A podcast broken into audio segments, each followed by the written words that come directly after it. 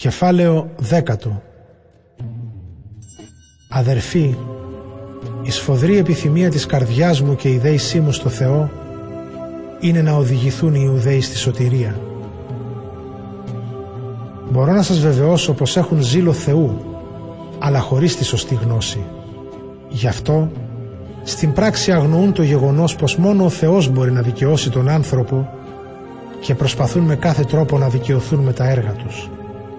Το αποτέλεσμα είναι πως δεν αποδέχτηκαν τη δικαίωση που προσφέρει ο Θεός μέσω του Χριστού γιατί ο Χριστός είναι το τέλος του νόμου αφού εκπληρώνει το σκοπό του δίνοντας τη σωτηρία σε όποιον πιστεύει.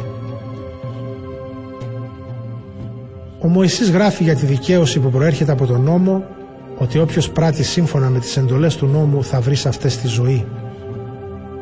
Για τη δικαίωση όμως που πηγάζει από την πίστη λέει μην αναρωτηθείς ποιος μπορεί να ανέβει στον ουρανό για να κατεβάσει δηλαδή το Χριστό.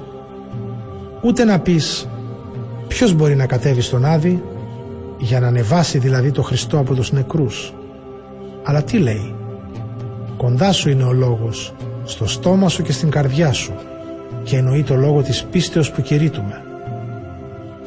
Αν ομολογήσεις με το στόμα σου πως ο Ιησούς είναι ο Κύριος και πιστέψεις με την καρδιά σου πως ο Θεός τον ανέστησε από τους νεκρούς θα βρεις τη σωτηρία. Πραγματικά, όποιος πιστεύει με την καρδιά του οδηγείται στη δικαίωση και όποιος ομολογεί με το στόμα οδηγείται στη σωτηρία. Όπως λέει η Γραφή, όποιος πιστεύει σε Αυτόν δεν θα ντροπιαστεί. Καμιά διάκριση δεν γίνεται αν είναι Ιουδαίος ή όχι γιατί ο ίδιος είναι Κύριος για όλους που σκορπά πλούσια τη χάρη Του σε όλους όσοι Τον επικαλούνται γιατί οποιοδήποτε επικαλεστεί το όνομα του Κυρίου θα σωθεί.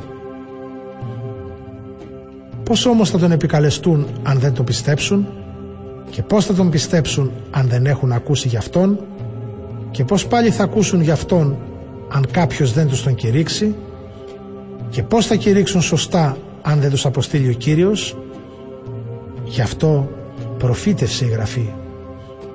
Πόσο όμορφος είναι ο ερχομός αυτών που φέρνουν τη χαρμόσυνη είδηση για την ειρήνη τη χαρμόσυνη είδηση για τα αγαθά του Θεού. Μα το χαρμόσυνο αυτό μήνυμα δεν το δέχτηκαν όλοι.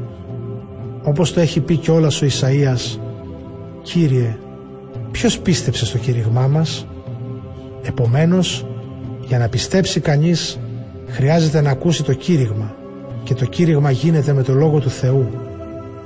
Αναρωτιέμαι όμως, μήπως οι Ιουδαίοι δεν άκουσαν το κήρυγμα; Και βέβαια το άκουσαν γιατί λέει η Γραφή «Σ' όλη τη γη αντίχησε η φωνή τους, στα πέρατα της οικουμένης τα λόγια τους». Και πάλι αναρωτιέμαι, μήπως ο Ισραήλ δεν τα κατάλαβε; Την απάντηση τη δίνει πρώτος ο Μωυσής. Θα σας κάνω να ζηλέψετε ένα έθνος που δεν είναι έθνος. Θα σας κάνω να εξοργιστείτε με ένα λαό που δεν έχει σύνεση. Και ο Ισαΐας φτάνει στο σημείο να λέει «Με βρήκαν αυτοί που δεν με αναζητούσαν. Φανερώθηκα σε εκείνους που δεν ρωτούσαν καν για μένα». Για τον Ισραήλ όμως λέει Όλη τη μέρα άπλωνα τα χέρια μου σε ένα λαό ανυπάκουο που όλο μου αντιμιλά.